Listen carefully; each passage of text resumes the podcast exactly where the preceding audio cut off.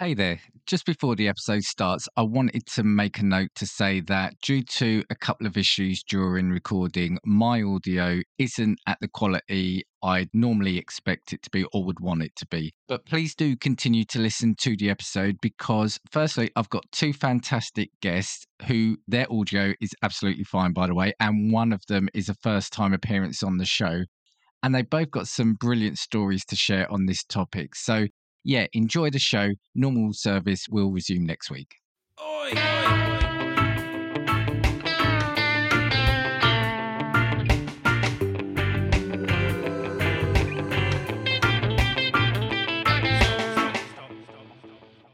Hello and welcome to another episode of Casting Views, the podcast that takes a topic each week and, as the name suggests, cast views. This week is a very special week because um, I've got another first time voice on here. Not the first time appearance of the podcast, but the first time appearance of this special guest. So I've got Adam from Decayin with the Boys. Hi, Adam. Hey, how's it going? Thanks for having me. And I've also got Josh Scar from TalkingSMAC. Hey, Josh. Hey, Dan. Hey, Adam. How are we doing? Good, man. Nice to meet you too, as well. I've I've listened. Yeah, I've heard the podcast, but nice to meet you in person through video.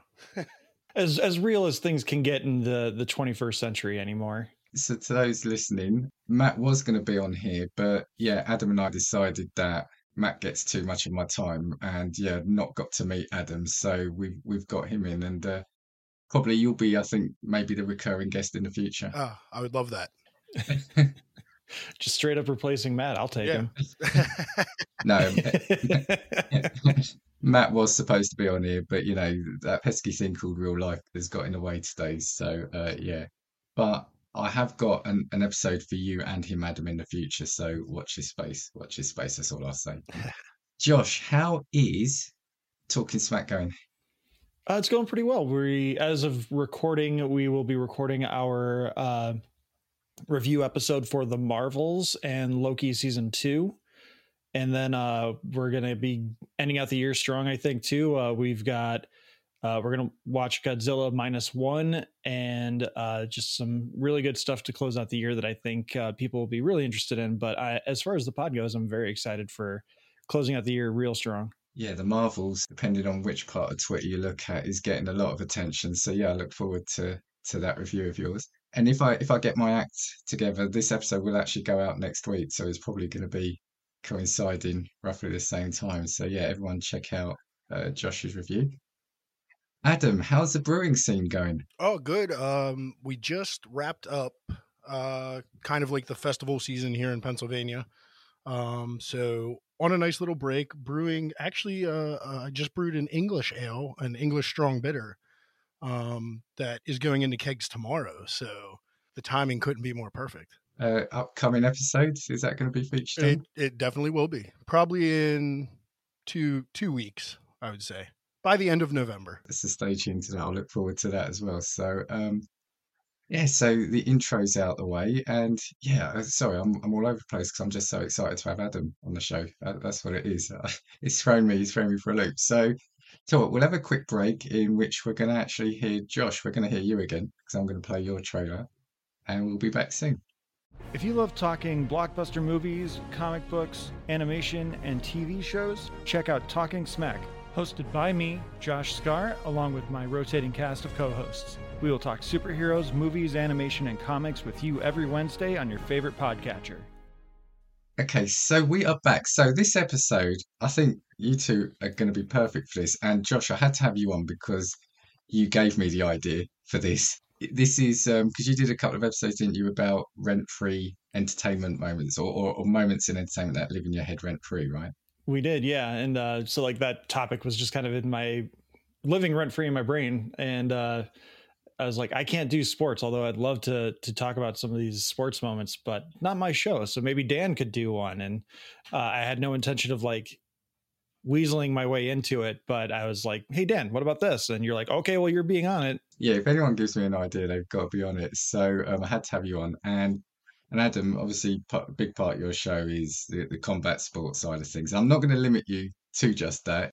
Yeah, so I thought we'll come together and just talk about that because I was saying to you before recording, we've probably got about 100 we, we could reel off. So we'll see where we're at. And I think I'm going to obviously come with a predominantly British football perspective. So I know we'll have different moments just from that perspective. So I expect at least one cricket.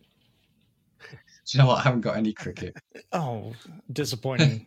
I haven't got any cricket. I've got one American sport, and that's it for just one example. And and I think for me, it's a real mixture. I've chosen some aren't necessarily happy sporting moments, uh, but they're they're moments that obviously have had an impact in some ways. So I'm looking around the screen, and I'm torn be- between Adam being a new guest, Josh it being your idea. So so I think, do you know what?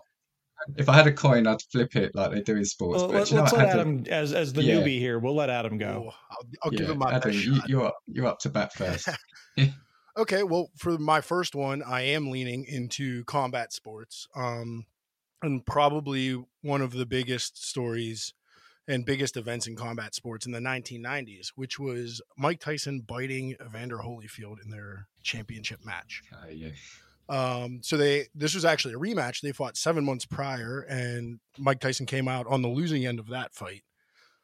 Um, and he was not looking great in the rematch. So with 40 seconds remaining in the third round, he got Holyfield in a clinch and took a nibble on his ear, um, actually biting a piece of it off and spinning it onto the canvas. Um, and they they kind of paused for a second, had Holyfield get looked at by the doctors took two points off of Tyson. They didn't DQ him, but so after a long pause, they got back into it, and he immediately bit him again, and then got DQ'd. But uh, I watched this uh, the whole event. I watched a bunch of boxing with my dad growing up, and and uh, people in the neighborhood. So it was it was. I actually saw this in real time, and it was always a joy for me because at the time I was probably between between ten or twelve years old. So it was like, oh, I'm staying up late with my dad and hanging out, and and all that. And we were, I was a big Tyson fan. I was excited for the fight. And then in the third round, it just ends in just chaos. Um, so it's something I'll never forget. I remember watching Sports Center after that happened and just like the frame by frame analysis that they did of like this is where they he spits out the chunk of his ear and just like I I had never watched boxing before but even that I was just like holy cow that that is just beyond barbaric. Yeah. And it was like a super in depth analysis for weeks. They were doing that. Like they were just pulling it apart and what was happening next and uh, whether Tyson was going to have his license revoked, which he did and then eventually got it reinstated. Um, but yeah, just when when when you gave me the topic, that was the first thing that popped in my head. So I was like, write that down right away. mm that was something that also came to my mind because again i think it really sticks in the memory because it was a truly shocking event in in terms of i know boxing is quite a, a violent sport you know physical sport but we i don't think we'd ever had anything like that or not to memory anyway.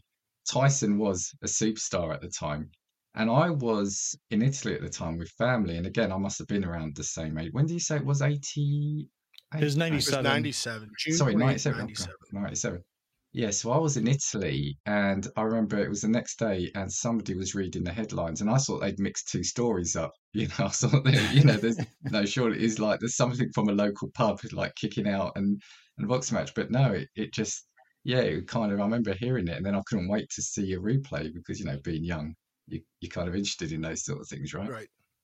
I'm guessing in the States it would have been massive as well, like you like you were saying. It if I remember, boxing was kind of on the rise again because of Tyson and just like how physical he was. And uh, with this, it, it, just it took a huge. I don't know if it was a negative bump or a, there, but there there was a big impact on boxing at that time because of Tyson doing that. Um, but I can't remember if it was a positive or negative. I was only 12 when that happened. Yeah, it was it was kind of like I think more people started tuning in, but it wasn't for the the sportsmanship of it all. It was for the car crash uh, kind of thing. Like they wanted to see what was going to happen next. But yeah, this, I mean, all eyes were on this fight because, like I said, it was a rematch and Tyson got upset in a match with Holyfield seven months earlier. So everybody was like tuning in to watch his redemption arc and then chaos. and I think, again, it's perfect example because it's a moment that transcends the sport itself, isn't it? It became front page news, let alone, as we say, the back page news for the sports. It, it was world news, right? Yeah, it was world news. It mm. was it was you know excuse the pun, but main event coverage. Like it was, it was everything. It was, it became pop culture. It, it's notorious, but it became pop culture. It was quite gory as well. Well, gory. It was a bit dramatic, but in sense of yeah, you did you did see the pictures and you did see the the hole left in the ear. Yeah. Mm-hmm.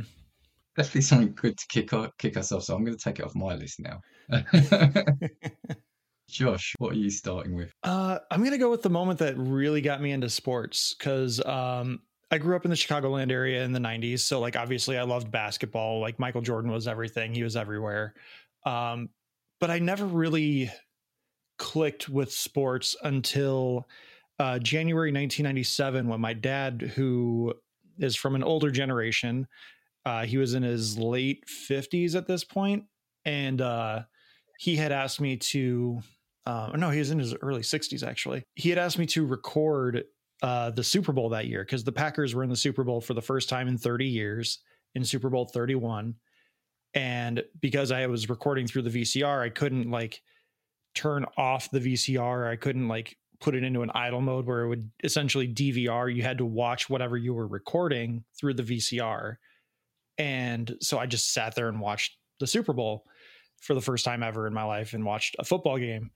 And I just remember being like, uh, like what what is happening? Because the the New England Patriots got the first possession and they went and they got a first down and then they punted the ball. I'm like, okay, whatever. And then Desmond Howard returns the ball. He has a really good return of like 20 some yards. And then the very next play, the Packers throw a 54 yard bomb, Brett Favre to Andre Rison. And I just see Brett Favre running off the field. It's like an iconic Super Bowl moment. Favre running off the field, his helmet in his hand, just like running to the sideline, gonna find Leroy Butler and do their little celebration that they do. And I'm like, I get it now. And I watched the rest of the game uh, while still making sure I recorded for my dad and just was so invested in watching like Reggie White do what he does. Like there's three shots where he had this move called a club move where he literally just would get his arm under his the tackle's left arm and he would just fling him. And there's a there's a really great video of Reggie White throwing a wide receiver at a, a Minnesota Vikings quarterback. I think it was Warren Moon. Like you could you could not do that. Uh, it was it's fantastic. I'll, I'll have to try and find that and send it to you later.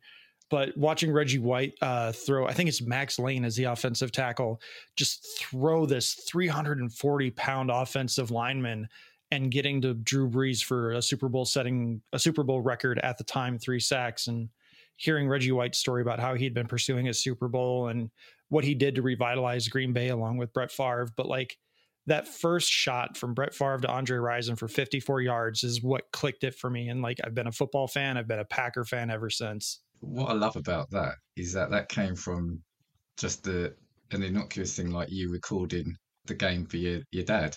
Me being a young person and my dad saying, Hey, I don't understand technology. Please do this for me. I think that's brilliant. Like I said, a personal moment.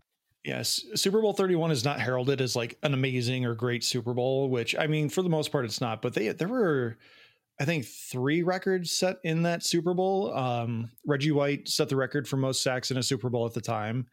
Uh, the Packers also uh, Brett Favre to Antonio Freeman set the then record for longest touchdown pass, and then uh, Desmond Howard had the longest touchdown for a kick return and he's also the only special teams player to ever win a, a Super Bowl MVP. Still, Adam, are you are you a football fan? Uh, yeah, I am. I'm. I've gone ups and downs because I'm a our local team here is the Pittsburgh Steelers. Um, but interesting enough, back at, during that Super Bowl, I was a huge Packers fan. So I remember, especially the just the image of Favre running off the field with the helmet in his hand was like huge. I I owned a Brett Favre jersey at the time and everything. Like I was, uh, I I really liked dominant quarterbacks, and Brett Favre was one of the best at that time. So he yeah he was the guy at that point. Like from 1995 to 1998, he was the quarterback in the NFL. So yeah, I, I remember that one really well. I watched I definitely watched that whole game. For me, the Super Bowl is an interesting one. I do watch the Super Bowl, but I tend to watch it the next day because it's on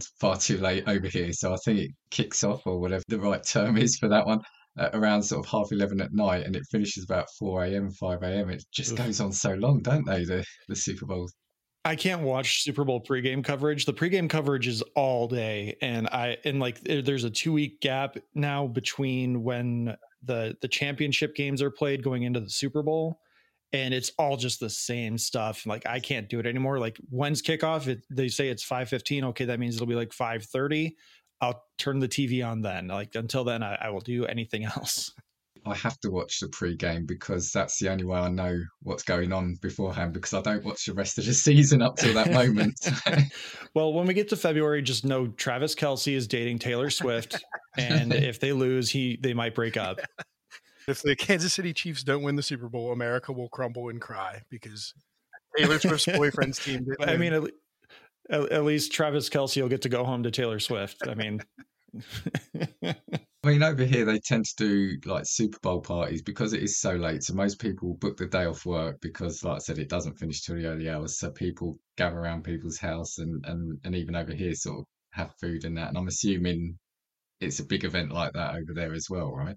You'll have people who will have big events. Um, we're not allowed to call them Super Bowl parties due to trademark issues, uh, but everyone will just call them like big game. Like, oh, come on over for the big game, and like I, I don't know. it's the NFL having extreme reach on certain things. Like uh, there's a, a big controversy right now because flag football is becoming an Olympic sport, which I think is a little ridiculous, but also like who cares? no one really cares that much about the Olympics, um, at least not in the states.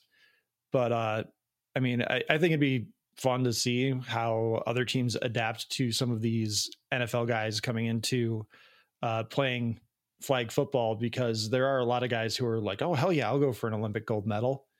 Like, who wouldn't want to do that? Adam, any other Super Bowl memories for yourself? I mean, when the Steelers win, but uh, not not recent. Um, who does Matt support? You and Matt are up at odds with each other. Uh, we're, we root for the same team. He's even less into football than I am now. I'm I'm actually getting back into it. I really disliked our former uh, quarterback here in Pittsburgh. So I kind of like mm. was real cursor, like real on the outs with the Steelers for a while. We got like a new young rookie and uh, last year, and uh, he, he it's interesting to watch him grow. He's not doing great. He's not doing terrible, but we're we're just kind of existing right now. Yeah, real quick. Speaking of being at odds, um, technically speaking, Adam, Matt, and I are at odds because the Packers play the Steelers uh, the day we're recording this, and uh, 10 10-ish years ago, the Packers beat the Steelers in Super Bowl 45, which that's another memory for me. Um, I remember I had my nephew over at my house and because uh, his stepdad is a Bears fan, so he's just like, I don't care about watching the Super Bowl. I want to see the Packers do what they do. And so uh, I remember bringing my nephew over to my house and just like having so much fun with him. And like when the final kneel down happened, I just picked him up and like spun him around on my shoulders. That's a good one. Uh, at the time, I actually did not live in Pittsburgh. I lived in Washington D.C. So I I watched it with a bunch of other um, transplants that were from Pittsburgh that were now in D.C. And I remember just as the final kneel down went, I just grabbed two beers out of the fridge and went and sat outside in the snow and just quietly drank them because I was defeated. It was a really, it was a heated game. Yeah, that, that was it was a really good game. Um, especially the Packers took a good lead in that one, and then uh, Steelers came back, and then it, it came down to like one final fourth down play. And I can't remember if it was a pick or not. I think it was a pick. I think it was. Yeah, um, uh, Charlie Peprah. Uh, you're oh man, you're digging into my my nonsense portion of my brain that remembers this crap. Um, I think Charlie Peprah got the the game winning interception, and then uh, if, if, Dan, I know we we got to get to you for one, but uh, that Super Bowl also ended with um, that was when Aaron Rodgers debuted his belt celebration. So whenever he would do like a, a score touchdown or something, he would do the like championship belt. I'm putting my hands over my waist kind of motion.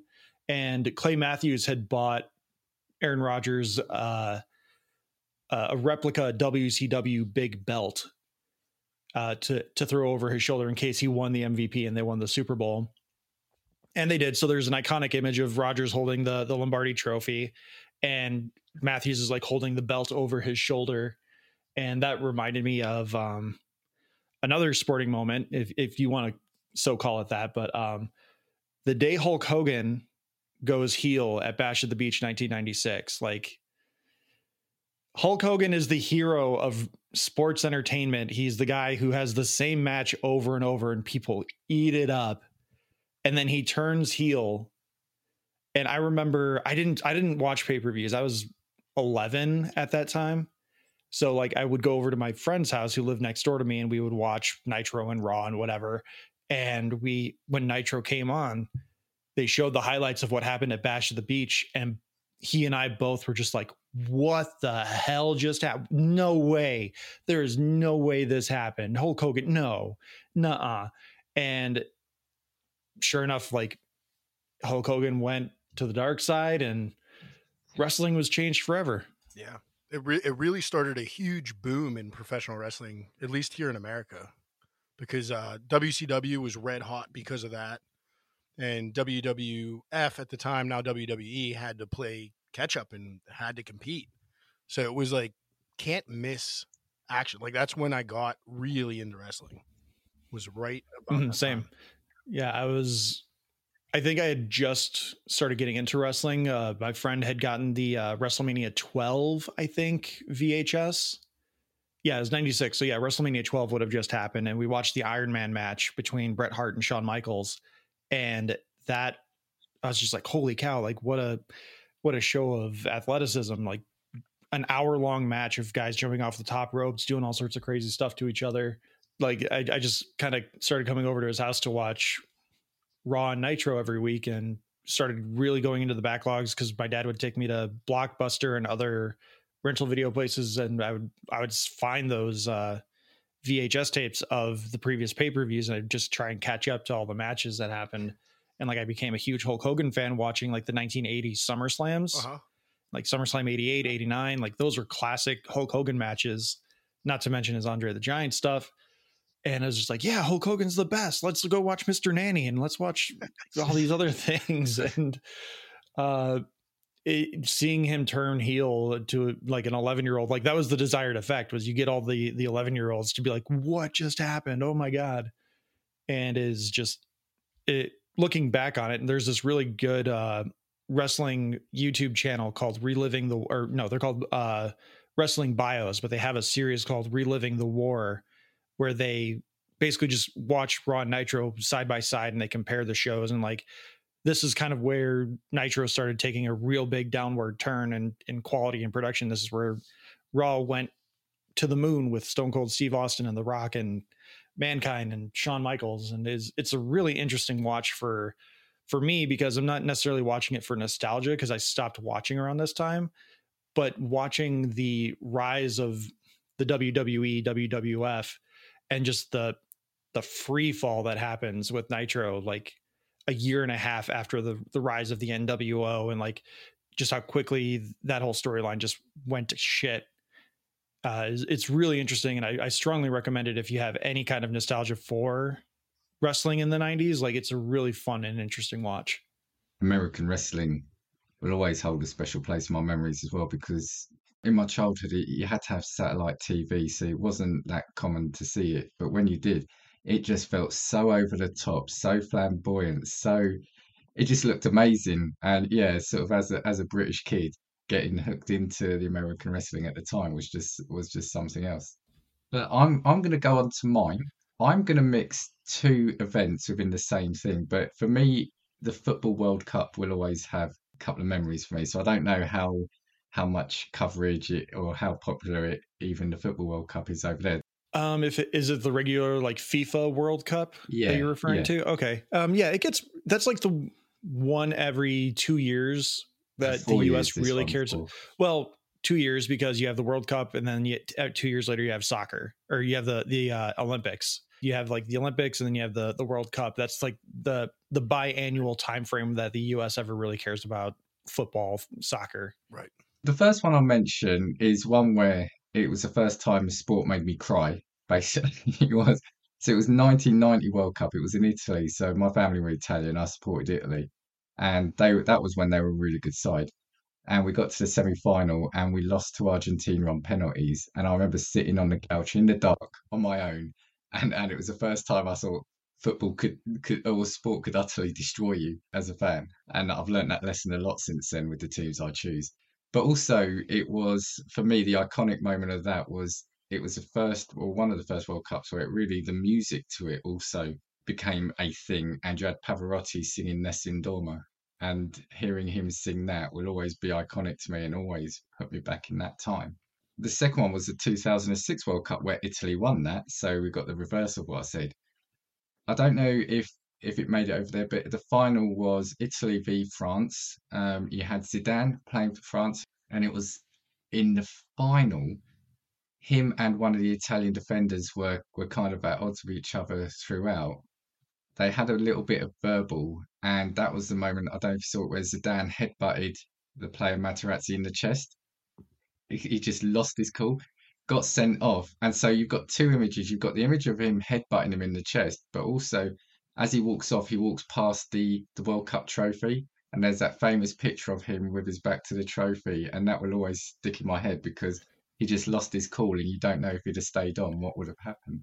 I remember the headbutt. I was at my friend Steve's house, and I think we were either watching Sports Center or we were watching that match. And uh, just I remember seeing the headbutt and the, just how many again like the Tyson thing, the the replays and the analysis of like this is when he lost his cool is like right when he makes contact with the guy's sternum. I remember the headbutt as well. It was yeah, it was it, it got a lot of coverage over here. Um, that final I think was very, you know, contested. It was for some reason World Cup soccer that year in the U.S. was huge, and it wasn't because we were doing well, but Wasn't it just after or around the time the women's team won? I I, I do remember Brandi Chastain like making headlines because she like took off her jersey and she was just celebrating in her in her sports bra. But I think that might have been around the same time. Let's see. Possibly this was 2006. Um, okay, no. So I think Brandi Chastain was like that was the 90s. It, was it was just something that's always stayed with me because I think that was Zidane's last World Cup it was just the way he headbutted. It was a proper full on aggressive. Like I said, there'd been words, and that was it. He, you know, he saw red, and it's not like Zidane was known to be a violent or angry player or someone who lost his cool. And and I think to see it's like I said for me, that image of him walking past the trophy will just be forever associated with that tournament. It's just a shame. Yeah, Brandi Chastain was 1999, so it, it, had been a few years removed. But I think after that, it, like World Cup coverage in the US picked up a lot every time the, the men's and the women's team were playing. You had it in 94. Was it 94 in America? Yeah. And, and I remember, yeah, because Italy lost to Brazil in the final. And that was just the strange, strange tournament because over here we just kept getting news articles of journalists going around supporters outside the stadium saying, um, "Do you know what the World Cup is and when it is?" And people say no, and they're outside the stadium where the game was being played because back then, I guess you know, soccer was kind of just coming back into the fore, wasn't it? Yeah, I think the the baseball strike had something to do with uh, soccer kind of reappearing into the mainstream because uh, like baseball was the thing you did besides like basketball because of Michael Jordan where I lived anyway. Um, but it was it was baseball, or it was basketball, baseball, and then football was like a relatively close third at that time. And then uh, the NFL kind of took a big, big jump because of the strike, and I think soccer benefited from that as well. Adam, any football or soccer enjoyment uh, in in your world? Um, I I played as a kid uh, for probably like four years, just because it was, you know, youth leagues in the area. Um, it was just good exercise and it was relatively cheap for my parents to just get me some shoes and and go play. Um, but actually, every year my birthday is on Boxing Day, so me and Matt and a couple buddies always go to the local English pub here in Pittsburgh because they play the game starting at 10 a.m. So we get we get uh we get our drink on a little early on Boxing Day every year. I need to come over. I love I love when I hear English pubs abroad. I, I really want to see what they actually like. So, so it's actually a, a, gentleman here in Pittsburgh who brews everything locally, but he and he's American, but he just loves British culture. So he like brews to style. His whole pub, from what I've seen in pictures, looks exactly almost like a, a British pub uh, he like recreates it, and there's always there's always soccer on the TV, football on the TV. I'd have to come over. You can buy me a beer. Absolutely. What's your next moment, Adam? So I have a I have a new one and I have a classic. I'm going to go with the new one because I already did one from the 90s. Um, and this actually happened this year on June 10th. It was the retire the final fight and the retirement of Amanda Nunes in the UFC at UFC 289. She was a dominant double champion. She was the bantamweight and featherweight women's champion uh, for the UFC. Uh, went in on short notice against an opponent she didn't have a ton of time to prepare for. She only had about a month to prepare for this replacement, uh, which was Irene Aldana. And they went all five rounds. Uh, Nunes won every round on every judge's card. But the thing that's very memorable, besides her being so dominant, was during the post-fight interview, she demanded a uh, one of the cut men come in with scissors to cut her gloves off, and she retired with no prior announcement. I guess she had it decided in her head, but nobody knew. Dana White was surprised by it. She retired a double champion at the top of her game, and it's just so memorable because I, even though that's so recent, I don't think you'll ever see that again. Just the way the fight game is now. Um, and then later on, she she revealed that uh, she had to retire because she had such severe nerve damage in her legs. It was almost impossible for her to kick anymore. So it was kind of sad. Like it definitely got cut short. An amazing career, but she went out on top. So just it's kind of a a great moment in combat sports to see somebody leave on the rise and you don't see the fall of their career. It's it's very rare. Yeah. Mm-hmm. Don't see an Anderson Silva taking a, a payday to lose to Logan Paul kind exactly. of thing. uh, Josh, are you a, a, UFC?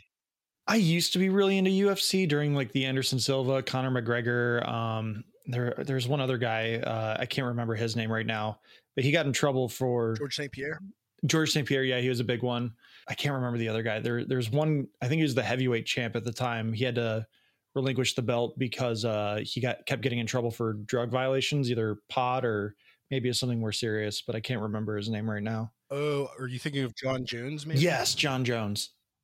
Yeah, and then uh, like the return of Brock Lesnar to UFC and MMA and stuff. I, I, was I was watching my friends and I. It was before I met my wife. Uh, we would go to our local Buffalo Wild Wings every Saturday or every two Saturdays and enjoy some very mediocre wings and watch some fights. And like I remember uh, I can't remember who he was fighting, but I remember Anderson Silva shattering his shin and, on a kick. A guy like blocked his kick, and you can see his leg just completely wrap around the guy, and then he came back to step on it, and you see his leg just collapse under him. And I was like, I'm done. I can't. Nope. I can't eat anymore, and I don't know if I can watch any more of this. Like, oh my god. Like, and it's, it's such an innocuous thing too. Like, you see these guys like just lift their legs to block all the time, but Silva just hit the guy in the right spot or the wrong spot at the wrong time, and his leg just was destroyed. Yeah, I I've never really got into to UFC, and it it always looks quite yeah quite brutal. Obvious statement of the podcast there, I think, but yeah, I, it's just something I've never really got into. Again, probably because I didn't really have it at the time on the TV. But when yeah, when Brock Lesnar went over, I think that's kind of what really put it on my radar because again, being a being a wrestling fan, yeah, it's, it's it's a brutal sport. So fair play to the ones who who take part in it. Not not for me. Not for me. So that one, Adam. Sorry, did you say that she then just retired just there and then? Yeah, it was a spur of the moment, and you can't hear exactly what she says, but as she's announced the winner, uh, Dana White, who's the owner of the UFC, comes up behind her to give her her belts, and she says something to him, and I think it was, "Thank you, I'm I'm retiring. Like I think she lets him know in the ring as well at that time.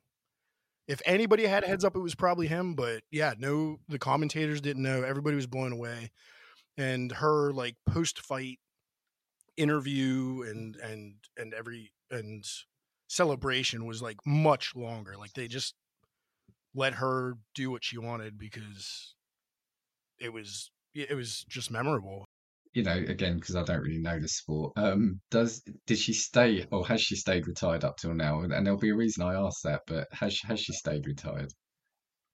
Yeah. So this this only happened this June. So yes, she has so far stayed retired. Uh, she said she will be back. She wants to come back in like a coaching role, and be like a, be a coach and be a corner woman for future fighters. Uh, she said her goal now is to like build a champion. So she wants she wants to train somebody to kind of take her spot. Uh, the only reason I say that is because we had um, in the Olympics rowing. I, I, don't know how much that's hit the radars, but we had uh, Steven Redgrave who won four Olympic golds for rowing, and I think after the fourth, because he was getting on a bit, you know, this is four Olympics. He famously said, "If anyone sees me get near a, a, a boat, you've got permission to shoot me." And then he quickly reversed that and took part in the fifth, and I think won a fifth gold. So that that's the reason why I asked that because I think sometimes these sports these sports stars they they do something in the heat of the moment, and that's all their their life is, isn't it? Is that sport? Is that that lifestyle? Yeah, I mean, it has to be all encompassing between the training and especially, uh, you know, for I'm I'm sure the same in rowing, like your weight matters so that's your yeah. nutrition that's your you know that's it is your everything and i think a lot of them do step away when they think it's right and then either miss it or think maybe they did it prematurely and and come back and sometimes it works out sometimes it doesn't yeah that's a good one really interesting one there josh what's next up for you uh, next one up for me again. I uh, there's a there's a little bit of a backstory here. So June 1998, Michael Jordan hits the shot before he retires for the second time. And two days later, I'm riding high because again, my Bulls have just won their third championship in three years, six and eight. And I'm just watching ESPN, seeing what's on TV, and there's a hockey game on. Apparently, it's game four of the 1998 Stanley Cup Finals. And I'm like, cool, let's watch it. I'm I'm into sports now. Let's do it and the Red Wings win. And as the game is winding down, the Red Wings are up three nothing, three nil, as you Brits would say, uh, as the clock is winding down. And they start talking about this guy Vladimir Konstantinov, and I'm like, who cares? They're about to win the Stanley Cup. Who cares about Vladimir Konstantinov? And as the game ends, there's a tradition in the Stanley Cup where the team captain is the first one to skate around the rink with the trophy and then they hand it off to the next guy who is supposed to usually there's some kind of story behind it like it's the guy's first stanley cup and he's had a notable career and stuff like that. In this case steve yzerman the, the detroit red wings captain hands it off to a guy in a wheelchair named vladimir konstantinov who one week after this, the red wings had won the stanley cup the year prior in 1997 he was in a limousine accident where the driver fell asleep behind the wheel and he was paralyzed had brain damage. Uh, all sorts of horrible things happened to him. He was in the the vehicle with three other or two other Red Wings uh, members, another defenseman, uh, Slava Fetisov, and uh, the team masseuse, and they were just like celebrating, having fun with the Stanley Cup, and out of nowhere, the limousine just accelerates and crashes into a tree, and they all go flying. Sending you guys a link so you can see the team picture and see uh, Vladdy, as Red Wings players call him. Uh, there's a great shot of him with the cup. Um, but like seeing and hearing about this story as a 13 year old kid, it really just was like, oh my gosh, like that's a horrible story that's been turned into a beautiful moment because the entire team rallied around Vladdy and they just uh they play that entire season for him and they won the Stanley Cup for him. And the very first thing they do once they get that trophy is they hand it off to him. And uh, it was just a great moment. And I, that I was like, okay, I'm a Detroit Red Wings fan. Like I'm from Chicago. I hate the Pistons. I'm a Packer fan. I hate the Lions, but I will root for these Red Wings guys because they seem super cool. And they, I think they ended up winning like four Stanley Cups in like eight years or something like that uh, around that time um, which is really cool and fun. But for the most part, uh, just that story of Vladimir Konstantinov. And uh, as far as I, at least as of 2017, I haven't looked it up if he is still around. But in 2017, when they were closing uh, the fabled Joe Louis Arena that the Red Wings played in, uh, he was still around and he uh, is at least mobile to an extent. He still needs a walker, but he can actually move around some. But he obviously has permanent brain damage. But just seeing that moment of the team rallying around someone who had something so tragic happen to him, but he's still with it enough that he's like, yeah, my guy's won. He, he's having fun with it. There's a great picture of him with a cigar and Steve Yzerman later on in the in the celebration. But uh, that's one that stuck with me, and a, another reason why like I love hockey so much. And that's one of those moments, isn't it, where it kind of again transcends the sport itself, isn't it? It's it's more than just the game; it's the feelings, and yeah, yeah. And I see you've just linked us the the stories, so that's quite a special moment, isn't it? I'm not um again ice hockey is really something that um, is a big. It's, it's, starting to get big over here, but yeah, it's not a story I'd um, I'd heard of before. Yeah, it, especially in the '90s. Like, I don't know if it would make it overseas in that in this particular case, um, but just again seeing that moment of Yzerman pushing Vladimir Konstantinov around the ice while he's holding the cup and everything like that. It was just really touching. And even as a 13 year old kid who's like, I'm a, I'm a, I'm a turn into a man. I'm not going to cry. Like even now I'm thinking about it, like my my tear ducts are getting going. We'll come away from you there then. I mean, it's not a nice story in the sense, obviously, of, of the accident, but it's a nice story in terms of the the end result of that. My my next one, I've got something similar, but I'm going to go on to another one initially. Are you guys aware of Eric Cantona? He was another great football player, a soccer player from Man United and France. Um, really great talent this moment actually i'm not going to take credit for i asked my wife if she had any any moments and she's not really a sporty person but this was the one and i i'm actually ashamed i didn't remember this one so i'm taking this credit on her behalf there was a game in 95 so we're going back some time again man united were playing crystal palace in the premier league cantona got a red card as he's going off he just looks into the crowd because again the the crowd are quite close in some of the pitches and he just launches into a full on kick into the chest of one of the supporters and punches him. And so obviously th- this is quite outrageous. Again, seeing, you know, pictures on the paper, it was discussed for ages. He was initially sentenced to a two week prison sentence, but he won an appeal.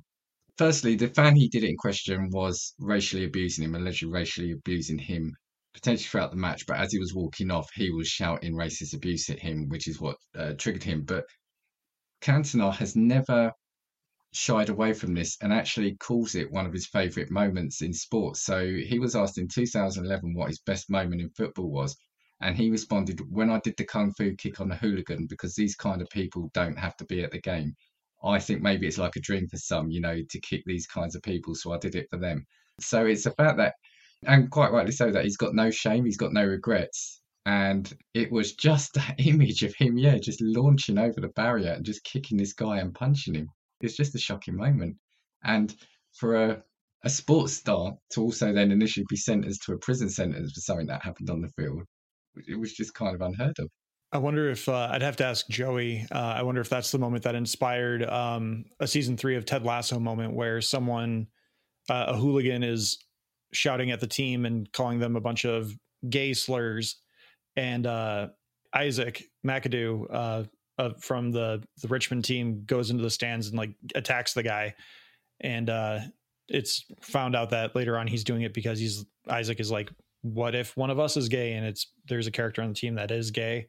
Uh, it's not Isaac, but Isaac is a, a great character that uh, a moment like that it seems like that would be a moment that would inspire that kind of scene for that show it could be but also there was one similar a couple of years ago from my team tottenham there was a player getting abused on our side not not for any reason other than uh, they just didn't like him and his family was sitting in the crowd and i can't remember if his family were getting abused and so if it was half time he just yeah he goes into the stand walks right up there to have a go at this this person and it's just so it's just so shocking because you will see for 90 minutes fans are shouting abuse, hurling abuse at players, but you don't often see the tables being turned.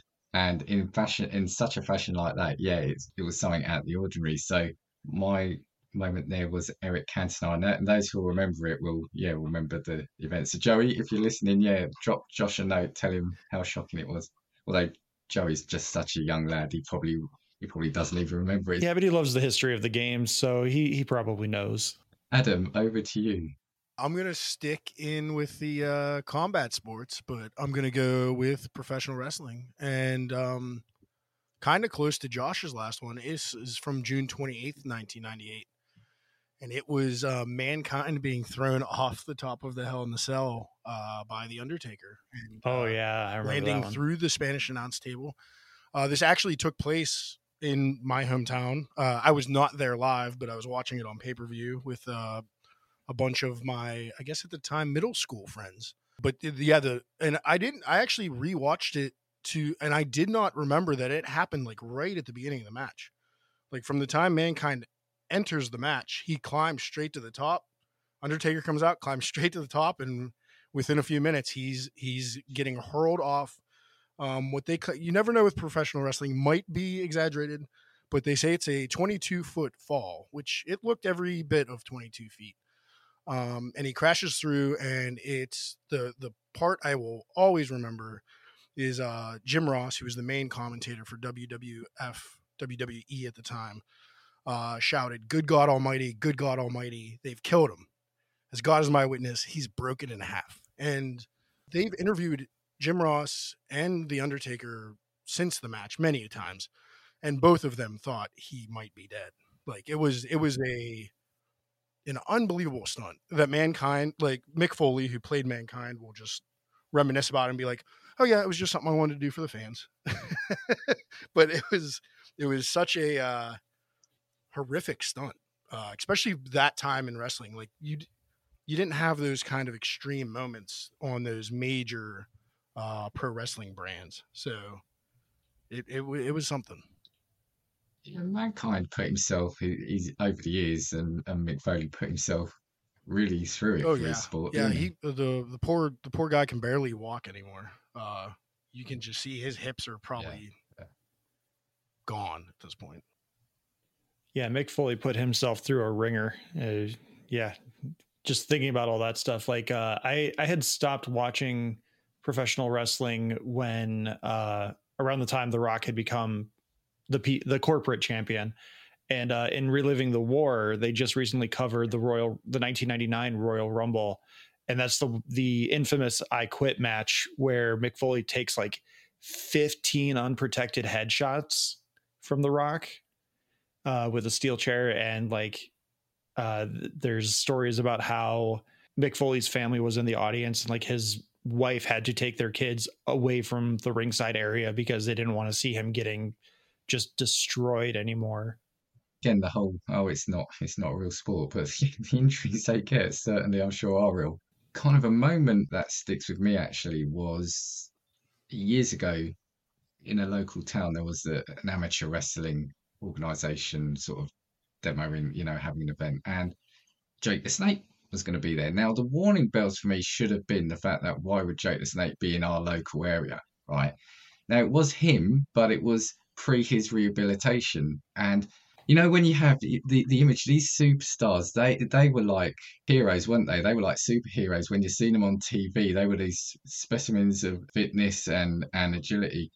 And he was just, you know, I don't, I hate saying it like this, but like a, a drunk old man who, for 90% mm-hmm. of his his match, in quotes, was just taking a beating. He did one DDT and won the match.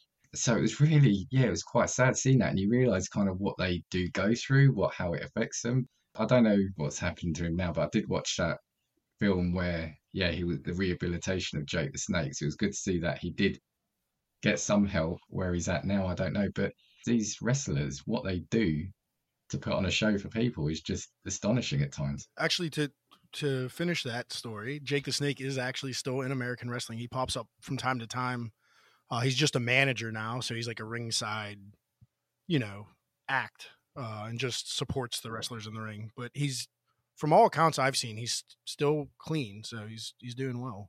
Yeah, no, that's that's good to hear. That's good to hear. Josh, what have you got next? Uh, so this is a weird one because it's one I actually missed. My favorite baseball team is the Chicago White Sox, and in 2005, I had started uh, going to school at my local community college, and I was seeing this girl, trying to see this girl. Her parents weren't having it. And uh, while this whole drama was going on, the White Sox were in the World Series. They had uh, they had like a 3-0 lead, and I remember watching every game, every pitch, uh, like Paul Konerko's grand slam, Scott Podsednik's game-winning home run, all of it. I was there for it, and I get invited by this girl who I'm trying to date uh, to go to some kind of church event for her that she's like, "Oh, you can make a good impression with my parents." I'm like, "There's no way the White Sox are sweeping. There's it's not going to happen. Like to win the World Series, you need to win four games. They're up three none." And I was just like, "They're they're not going to sweep. It's just not going to happen. There's no way."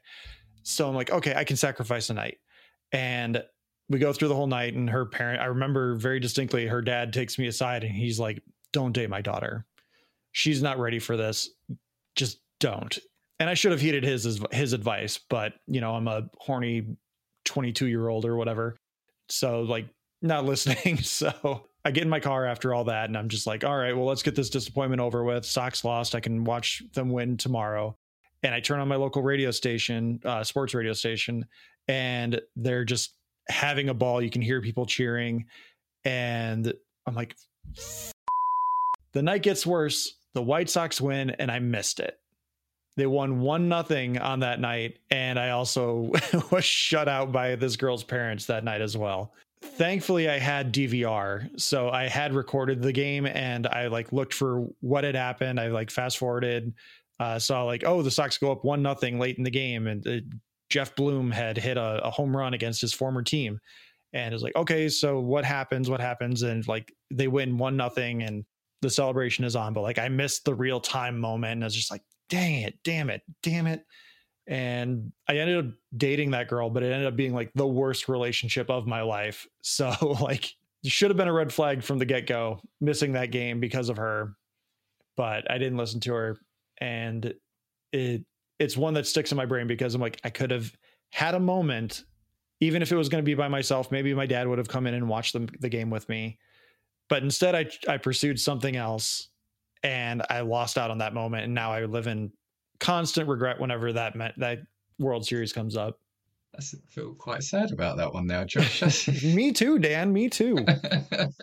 and when did you say that was? That was October 2005. I had just turned 20 as well, like uh, that previous summer. I just see the time, so I want to do at least enough around. So I'm gonna quickly do this this one of mine. This was one I was at and this is why it really um has stuck with me. And this is what I was saying earlier, Josh, with your story um about the ice hockey one. This was um another soccer match.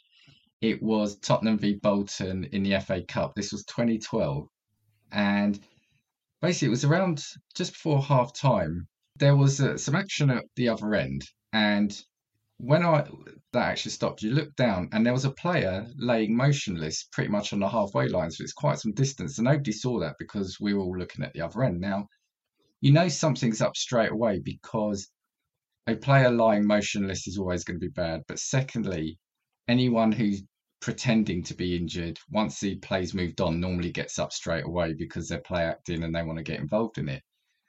This chap was called Fabrice Muamba, and basically he had a cardiac arrest. He died on the pitch, and I'll never forget. Now, sorry, they did revive him. It was just shocking. You had around this was our old stadium. You had about thirty, anywhere between thirty to thirty-five thousand people there, and just silence reigned because you saw the medics come on, surround this player, attempting to to revive him. I think they gave him, yeah, basically they said his heart had stopped, which is amazing. For 78 minutes, he was kept under anaesthesia in intensive care. He did make a recovery. Obviously, he couldn't play football again, uh, but he, he didn't do recovery. He's doing sort of work in and around football uh, and, and speeches. But for me, the moment was just when all 30 odd thousand fans went silent. You could hear a pin drop, and then when they stretched him off, because we didn't know what was going on, you could just hear the applause then ring out for the player and his name being chanted. So it was just one of those moments where it didn't matter. The game got called off and it, it was then replayed, but at that moment in time, it didn't matter. And you know, both sets of fans were coming together to kind of cheer this player or, or wish this player well. But yeah, it, it was just the fact that his heart had stopped for 78 minutes and and you know he is now to all intents purposes but as you can living a normal life um, I'll never forget that. Never forget that moment. Yeah, to be in a stadium and hear silence. Yeah. there have been a few times where um, some I mean, we just recently had one with uh, in the NFL. Um, a Bills player just took a the wrong hit at the right time and suffered a cardiac event in the middle of a Monday night football game late last year. Um, he's playing in the NFL this year, which is just incredible. I, they performed like 13 minutes of CPR on him. Um, but like I, I also remember uh, there have been a few times in the NHL where guys just sit down on the bench after coming off a shift and they they have a heart attack. Um, the most recent one I, I, looked it up while you were uh, sharing that story. Uh, uh, Jay Bouwmeester from the St. Louis Blues back in 2020 just collapsed on the bench after coming off a shift, and they had to stop the, the game so he could go in. Um, but there have been a few times. I, I, there's one I can't find the guy, uh, but there was one where the guy literally went into the training room after complaining of like, "Oh, my arm hurts." They found out he had a heart attack, and like later in the game, he's like, you're later on, there's reports like he's like, "Oh, I feel fine. I can go back in." And like, no, you're not. I think we've got time for one more round. Adam. Mine's quick and kind of um I wasn't there for it and didn't watch it, but it was a major impact uh in the early 2000s. Um and it's quick. It's it actually is a death on the field, but it wasn't a human being. Uh so uh Randy Johnson, who was the pitcher for the Arizona Diamondbacks at the time, his nickname was the big unit because he just could throw fastballs uh, well into 100 uh, well over 100 miles per hour um, and it was actually a spring training game, so not a big deal against the San Francisco Giants. And he goes to throw a pitch in the seventh inning, and out of nowhere, you just see a, an explosion of feathers. Um, and what happened was, as he threw the ball, a dove flew in front of it, and he hit it with the ball, and it disintegrated. Wow. um, it's just something that was like, especially at that time, like just was going around the internet, going around social media, um, or you know whatever social media was, the you know the the uh, the websites of the time.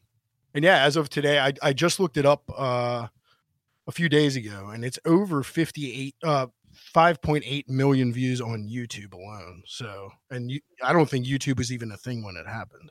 Yeah, that was that was just kind of a comical one I had it was like when when Matt told me the subject for today, I was like, that's the first thing I thought of for some reason. I was like, wow, what a weird first thing to think of. yeah, that's that's one of those moments too where uh like high definition broadcasting had just become a thing, but it wasn't like fully digital yet. So everything is still in frames. So like they show a replay of it and you see the dove coming in and it's like three feet away from it. And then the next frame, you just see an explosion of feathers you're just like, yeah, okay, uh, empirical evidence shows that he hit a bird. Like we have no idea what the hell just happened, but that that was that was the day Randy Johnson should have bought a lottery ticket. Like how how and when would that have happened? I was going to say it's one of those things that you think shouldn't happen, but obviously it has. So yeah, that's out the window. Josh, what's your last one? Another one that lives rent free in my brain is the Calvin Johnson no catch. Adam, I don't know if you're watching the NFL at that time. Um, there was an opening day match against the Chicago Bears and the Detroit Lions, and the Lions go down with like 40 seconds left. Matthew Stafford, or no, no, it wasn't Matthew Stafford. He was hurt. Uh, Sean, I can't remember that. It was Sean something. Um, the Lions' backup quarterback is in the game, and he throws a dart to Calvin Johnson. He has the ball he lands on his butt and he goes to turn and he puts the ball on the ground and just lets it go as he's getting up to celebrate. And the officials get together and they're like, he didn't survive the process of the catch. So no touchdown. And so the Lions go from this moment of jubilation, like we've come from behind to win. And if you watch the replay, I don't know how to this day, this is like 15 years later. To this day, I don't know how you watch that replay of Calvin Johnson landing on his butt and then turning around and clearly just putting the ball on the ground to like push himself up and just lets go of it. And the official's like, no, that doesn't count. Anywhere else in the world, anyone else in the world besides that officiating crew would say that's a touchdown. But in this case, no. The this officiating crew, I, they had money on the Bears. I don't know, but they decided that was not a, t- a catch, even though to anyone else and that's where the if you watch or you see on twitter nfl fans will still to this day be like i don't know what a catch is because you'll see other moments where the exact same thing will happen and they'll be like oh yeah, yeah that's a catch and yet 15 years ago calvin johnson got robbed of a touchdown in a game winning moment yeah I, I absolutely remember that that was super controversial and i think i think resulted in a couple rule changes. Yeah. Uh, going forward, and it still doesn't make sense. Like you, there's still moments where they'll be like, "Oh, the the, the process of the catch." Like uh, the Packers had one, I think, last week where there was like dual possession, and the CBS uh, analyst was like, "Oh, the defender came had his feet touch the ground first, therefore this should be considered an interception," even though it's well within the field of play. Like it's not like it was a sideline catch or anything. And they're like, "Oh, but the tie goes to the the offense," but because the, the, the analyst was like, but the defender had his feet down first, therefore he has possession first. It's like, who cares? What matters, like if he came down, if he came down inbounds, if the defender came down inbounds and the offensive guy came down out of bounds, like, yeah, okay. But this is that's not in question at all. It's the fact that both guys have the ball and they both come down with the ball. So therefore the tie goes to the offense. But they're they're trying to like be smart about it and in the day after the analyst came out, he's like, I was wrong. It, it didn't matter. That, that was not a, a, point of order for anything. But it, it's it's only gotten worse because they continue to try to clarify what a catch is, but they only make it more confusing by trying to clarify. It's really funny when you say that because it should it feels like it should be quite explanatory what a catch is. But then again, I guess handball should also be quite clear. And we're still arguing that every week. My last one is going to be another personal one. And again, it's not necessarily a moment anyone will remember other than me, but it was going to a basketball match in America. So it was my first uh, American sporting event. I was in Florida in, I think it was 2015, 2016. So I got to see the Miami Heat at Orlando Magic. Um, so not a bad, not a bad one to, to go see. And yeah, it was just for me, it was just kind of, the reason it stuck in is just mesmerizing because it is more of a, a spectacle rather than a sporting event as well. So you know, all the laser shows, all every time the, the game stopped, they dragged a couple of people out from the crowd to do games on the court side. You know, there's there's all sorts of things going on. Mixed crowd seating as well, which I found really weird. I thought we'd gone gone into the wrong bit of the, the stadium, but you're, you're sitting with supporters of you know, because I thought we were going to go into the home home crowd, but yeah, you've got people sitting all around you, um, which wouldn't happen here. That's something we need to adopt over here. Is if you're a visiting fan, you you get this section that's not very good for watching the game. Over here, I think it's more from a safety perspective. So if you don't have to do that over there, that's a good thing. Um, but yeah, it was, it was just bizarre. Yeah, because like I said, I worried. I saw someone, you know, I saw, oh yeah, there's we're in with the the, the Florida fans, um, Orlando fans, sorry. And I saw some Miami fans, and I was thinking, where are we? Are we going to be in trouble? Are we in the cheap seats? Are we in the rough seats? What's going on? But yeah, no, it was just a really good, yeah, like I said, it was good entertainment, and it was all about family entertainment, which was it was good to see, or it was good to be a part of. So yeah, and got my hot dog at just before the game as well. So that's that felt like a key part. Absolutely. It, so. Actually, it's funny enough. I'm going to a hockey game this week with, uh, and I'm the for the home team. Um, but my friend from New Jersey is coming in, and he's on the opposing team, so we'll be sitting right next to each other. Uh, so I wish him the best.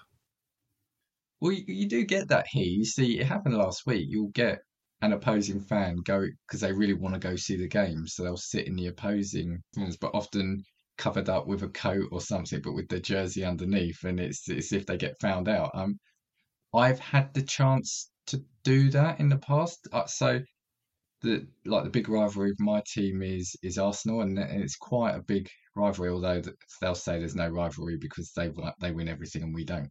But I just couldn't do it. I thought there's no way I could sit in the the opposing fans and not get carried away with anything. So I just didn't do it. I, I couldn't do it. I couldn't do it. Right. Has anybody got like a really quick one they want to shout out before we wrap up? Quick one? No. Nope. I'm I'm out too.